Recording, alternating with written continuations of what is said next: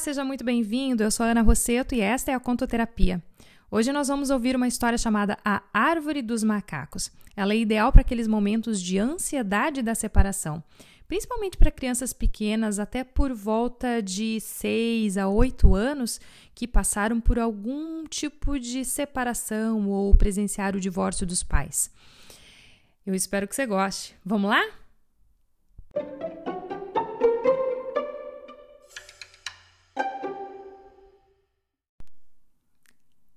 Árvore dos Macacos.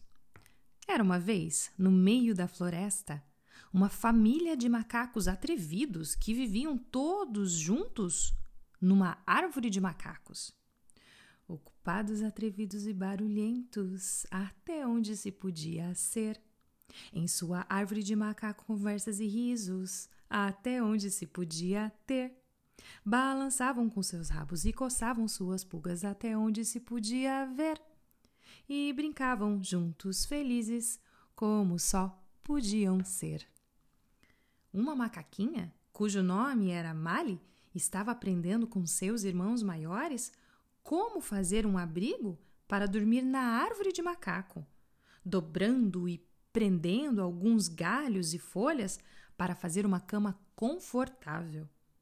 Não era fácil e às vezes Mali caía do abrigo. Mas depois de muita prática, ela podia dormir muito confortável.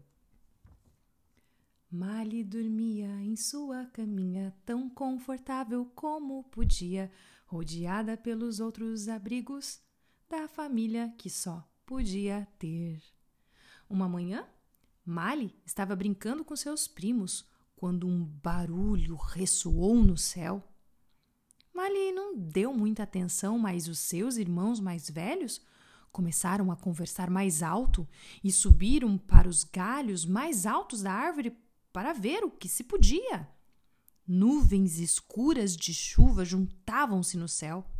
O trovão ribombava e o raio riscava o céu.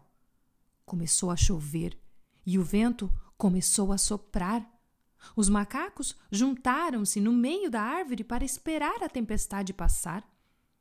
Eles ficaram quietos de repente, houve um estalar e um grande galho quebrou, caindo no chão. Finalmente, a chuva parou e o vento levou as nuvens escuras embora. Então, os macacos podiam ser ou sentir-se.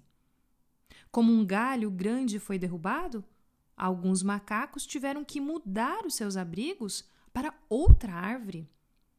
Agora, os macacos estavam todos ocupados. Mali pensou que seria excitante visitar alguns parentes. A família de macacos vivia então nas duas árvores e, mais uma vez, ocupados, atrevidos e barulhentos, até onde se podia ser.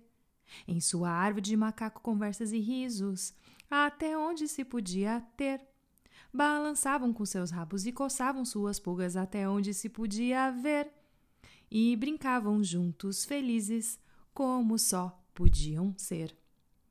E Malha agora tinha abrigo em duas árvores de macaco.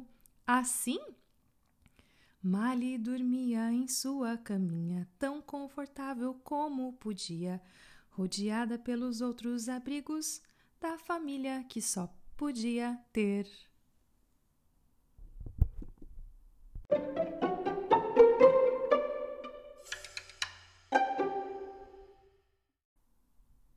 Essa história, então, foi escrita por uma babá de família, Dilly, para uma garota de 4 anos cujos pais tinham se separado.